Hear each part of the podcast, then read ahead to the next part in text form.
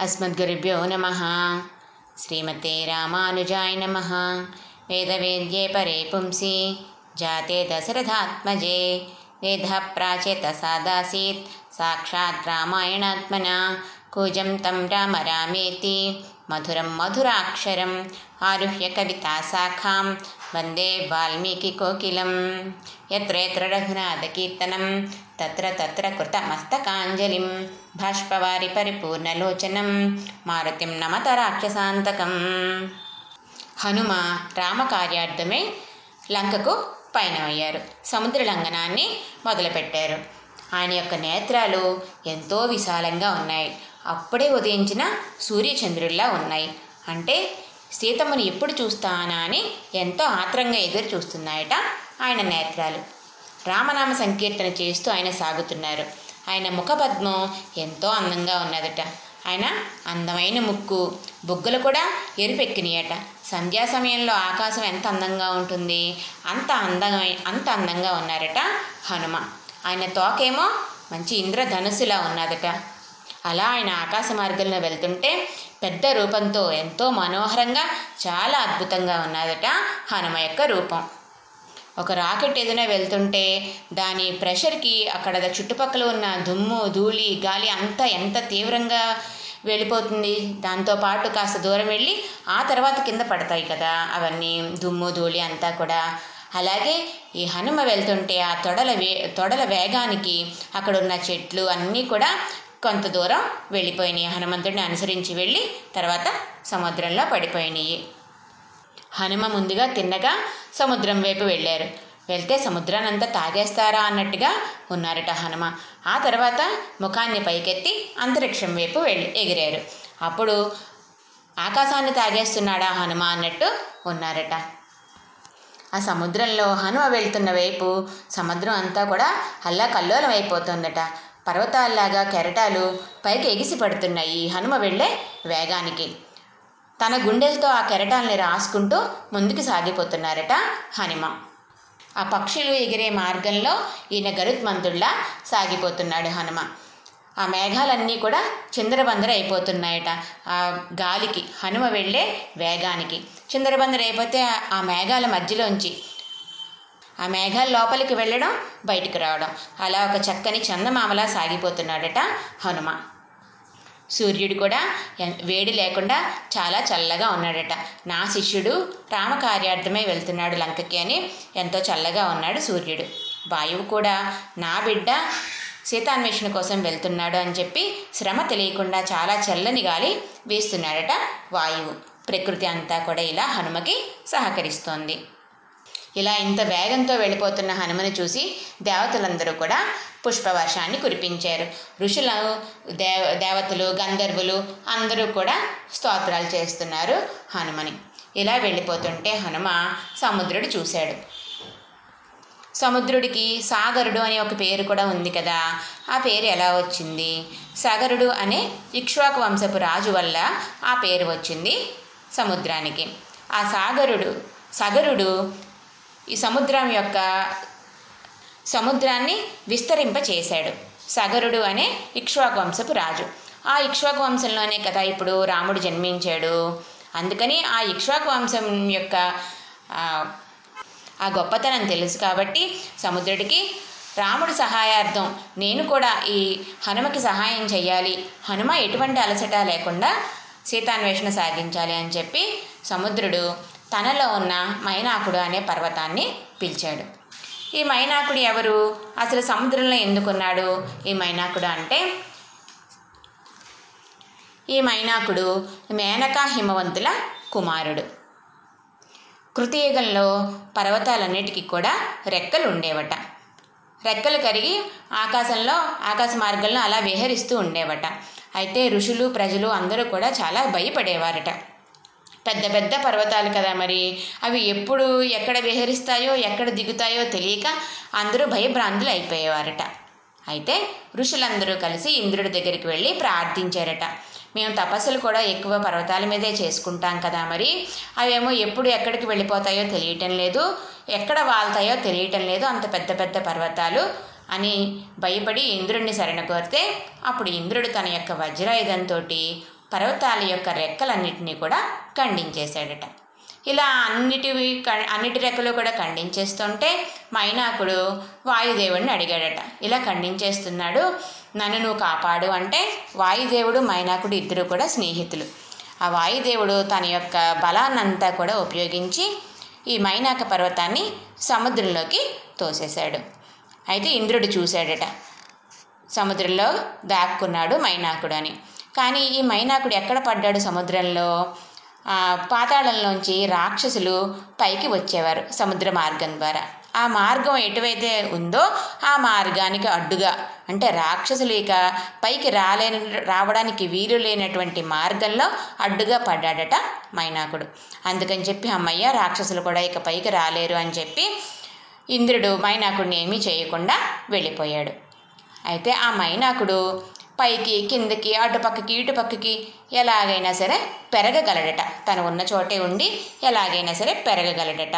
అటువంటి మైనాకుణ్ణి ఇప్పుడు సముద్రుడు పిలిచాడనమాట మైనాక నువ్వు లేచి పైకిరా నీ స్నేహితుడైన వాయుదేవుడు కొడుకు ఇప్పుడు హనుమ రామకార్యార్థమే లంకకి వెళుతున్నాడు సీతాన్వేషణ కోసం.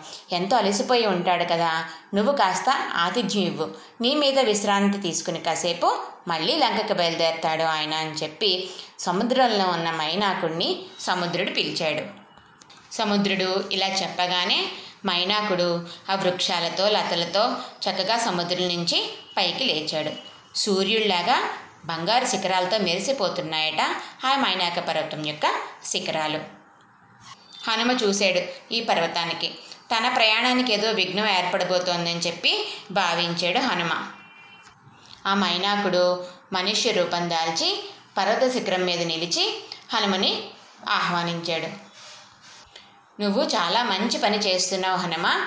నేను నీ తండ్రి కూడా స్నేహితులము అంటూ తన కథని వివరిస్తాడు మైనాకుడు హనుమకి. మరి రఘువంశం వారి వల్లే ఈ సముద్రం పోషించబడింది కాబట్టి సముద్రుడు నీకు ఆతిథ్యం ఇమ్మన్నాడు.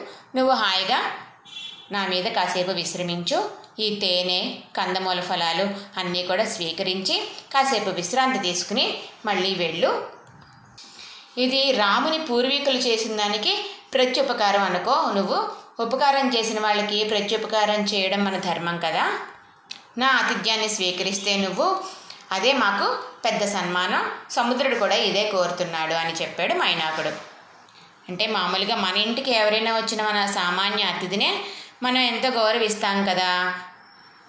అందుకని నీ వంటి వాడిని ఆదరి ఆదరించడం అంటే ఇంకా పెద్ద విశేషం కదా అంటున్నాడు మైనాకుడు. నేను నిన్ను పూజిస్తే అంటే హనుమని పూజిస్తే వాయుదేవుణ్ణి పూజించినంతగా ఆనందపడతాను నేను. నిన్ను పూజించడం నా కర్తవ్యం అంటున్నాడు మైనాకుడు. వెంటనే హనుమ నేను ఆగను నేను వెళ్ళిపోవాలి అనలేదన్నమాట. చాలా ప్రేమగా మాట్లాడాడట మైనాకుడితోటి చాలా సంతోషం. నాకు మంచి ఆతిథ్యం ఇచ్చేవు. కానీ దిగమని ఎక్కువ పట్టు పట్టకు. నేను రామకార్యార్థమే వెళుతున్నాను లంకకి. నేను సీతని సేవించాలి. సేవించి మళ్ళీ రాముడికి చెప్పాలి. కానీ ఇక్కడే సమయం నేను వృధా చేసేస్తే ఎలాగా? గడిచిపోయిన సమయం మళ్ళీ మనకి తిరిగి రాదు. ఇప్పుడే కదా బయలుదేరాను. నాకు అప్పుడే విశ్రాంతి అవసరం లేదు. నాకు నీ మాటలతోనే కడుపు నిండిపోయింది. అదే నాకు నువ్వు ఇచ్చిన విశ్రాంతి కూడా. ఇప్పటికి వెళ్ళనివ్వు. మళ్ళీ తిరిగి ప్రయాణంలో లంక నుంచి తిరిగి వస్తాను కదా నేను. అప్పుడు తప్పకుండా నీ ఆతిథ్యాన్ని నేను స్వీకరిస్తాను అని చెప్పి ఆ మైనాకు నీ శిఖరాన్ని స్పర్శ చేసి సెలవు తీసుకున్నాడు మైనాకుడి దగ్గర. ఇలాగా స్నేహితుల్ని ఎప్పుడూ కూడా నొప్పించకూడదు. కానీ అలాగని మన చే మనం చేసే పనిలో ఆలస్యం చేయకూడదు. మన లక్ష్యంలోనే మన మనసు బుద్ధి కూడా ఉండాలి. స్నేహితుల్ని ఎప్పుడు కూడా ప్రేమతోనే జయించాలట. మరి హనుమ కూడా వానరులకి ఏం చెప్పాడు? రామ బాణంలా సాగిపోతాను నేను అన్నారు. కాబట్టి మరి మధ్యలో ఆగకూడదు కదా. విశ్రాంతి తీసుకోవాల్సిన అవసరమూ లేదు హనుమకి. రామ బాణాన్ని అన్నారు కాబట్టి ఇక అసలు ఆగే ఉద్దేశమే లేదు హనుమకి. రాముని బాణం మధ్యలో ఆగకుండా తన లక్ష్యాన్ని ఎలా చేరిపోతుందో అలాగే హనుమ కూడా మరి మధ్యలో ఆగకూడదు. అప్పుడు రాముని బాణంతో పోలిక ఉండదు కదా మరి మధ్యలో ఆగిపోతే? అందుకని ఎక్కడ ఆగకుండా ముందుకు సాగిపోయాడు హనుమ.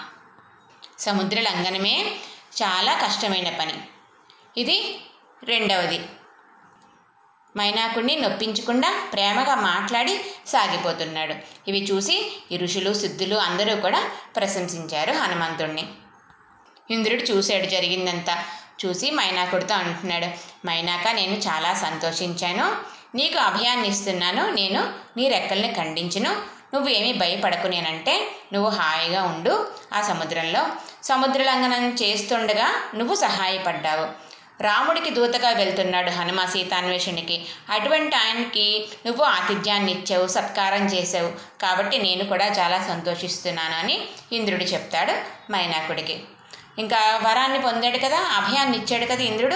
అలా బయటికి వచ్చాడుగా సముద్రం నుంచి మైనాకుడు అలా బయటికి వచ్చిన ఆయన బయటే ఉండిపోయాడట మైనాకుడు.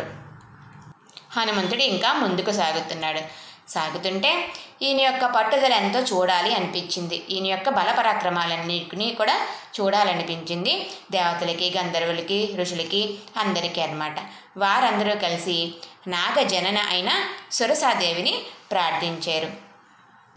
వాయుపుత్రుడైన హనుమ సముద్రాన్ని దాటుతున్నాడు. ఎంత మేర వెళ్ళినా కూడా ఎంత దూరం వెళ్ళినా కూడా ఆయన కాంతి పెరుగుతుందే కానీ వాడిపోవట్లేదు. నువ్వు ఆయనకి ఒక్కసారి విఘ్నాన్ని కలిగించు. ఘోరమైన రాక్షస రూపాన్ని నువ్వు స్వీకరించి పర్వతంలాగా అడ్డుగా నిలబడు ఆయన వెళ్ళే దారిలోను అని సురసని అడిగారు. అంటే ఋషులందరూ కూడా ఈ గంధర్వులు అందరూ కూడా హనుమ యొక్క బలపరాక్రమాల్ని చూడటానికి ఆయన ఉపాయంతో జయిస్తాడా? లేకపోతే ఇంత వికృతమైన రూపంతో పెద్ద పెద్ద కోరలతో పెద్ద నోటితో వచ్చిన సురసిని ఎదురు ఎదురుపడి యుద్ధం చేస్తాడా? లేదంటే భయపడి దిగులు పడిపోయి వెనక్కి వెళ్ళిపోతాడా అని పరీక్ష చేయాలనుకున్నారు వీళ్ళందరూ కూడా. అందుకని సురసాదేవిని ప్రార్థన చేసి పంపించారు. అలా దేవతలందరూ కోరగానే సురస రాక్షస రూపాన్ని దాల్చి హనుమరు హనుమ వెళ్ళే మార్గంలో అడ్డుగా నిలబడింది. హనుమను చూసి అంటోంది సురస ఓ వానర దేవతలు నిన్ను నాకు ఆహారంగా ఇచ్చారు. నేను నిన్ను ఇప్పుడు భక్షిస్తాను. నా ముఖంలో ప్రవేశించు అన్నది హనుమను చూసి. అప్పుడు హనుమ చెప్పాడు దశరథ పుత్రుడైన రాముడికి రాముడు సోదరుడు లక్ష్మణుడితోటి భార్య సీతమ్మతోటి దండకారణ్యంలో ప్రవేశించాడు వనవాసాని కోసమని అప్పుడు రావణాసురుడు సీతమ్మని అపహరించుకుని వెళ్ళిపోయాడు. నేను ఇప్పుడు సీతమ్మ దగ్గరికి రామదూతగా వెళ్తున్నాను. రాముని ఆజ్ఞ మీద నేను వెళ్తున్నాను. నువ్వు కూడా ఆ రాముడికి సహాయం చెయ్యి. నాకు దారి వదిలేసే ఇప్పుడు నేను సీతమ్మని చూసి మళ్ళీ రామచంద్రుడిని చూసి వచ్చి ఈ సీతమ్మని చూశాను అని రామచంద్రుడికి చెప్పి వచ్చి ఆ తర్వాత నేను నీ నోట్లో ప్రవేశిస్తాను. నిజమే ఇది ఒట్టు అంటాడు హనుమంతుడు. అయితే సురస మాత్రం ఒప్పుకోదు. నన్ను దాటి వెళ్ళడానికి నువ్వు వీల్లేదు. ఇది దేవతలు నాకు ఇచ్చారు వరం. ఇప్పుడే నువ్వు నా నోట్లో ప్రవేశించాలి అని చెప్పి తన నోరుని చాలా పెద్దదిగా చేసుకుని అడ్డు నిలిచింది హనుమకి. అయితే సరే నువ్వు నన్ను మింగేస్తానంటున్నావు కదా మరి? నన్ను మింగగలిగినంత నోరు నువ్వు తెరుచుకో అని చెప్పి హనుమంతుడు ఇంకా పది యోజనాలు పెరిగిపోయాడు హనుమ. తన శరీరాన్ని పెంచేశాడు. సొరస కూడా తన నోరుని అంత పెద్దదిగాను చేసేసింది. హనుమ ముప్పై యోజనాలు పెరిగాడు. మళ్ళీ సొరసు కూడా తన నోరు పెంచేసింది. ఇలా బా హనుమ పెరిగిపోతున్నాడు సొరసు కూడా తన తాను పెరిగిపోతుంది తన నోటిని పెంచేస్తోంది. హనుమని మింగడానికి వీలుగా. ఇక తను ఎంత పెరిగితే అంత పెరిగిపోతుంది సుర సొరస అని చెప్పి చూశాడు. హనుమ ఇంకా దీనికి అంతం లేదేమో అని చెప్పి ఒకేసారి హఠాత్తుగా తన శరీరాన్ని చాలా చిన్నగా చేసేసాడు హనుమ. చాలా అంటే చాలా చిన్నగా చేసుకుని చిన్న అంగుష్టమాత్రుడైపోయి ఆవిడ నోట్లో ప్రవేశించి ఇలా ప్రవేశించి అలా బయటికి వచ్చేసి నిలబడ్డాడు హనుమంతుడు.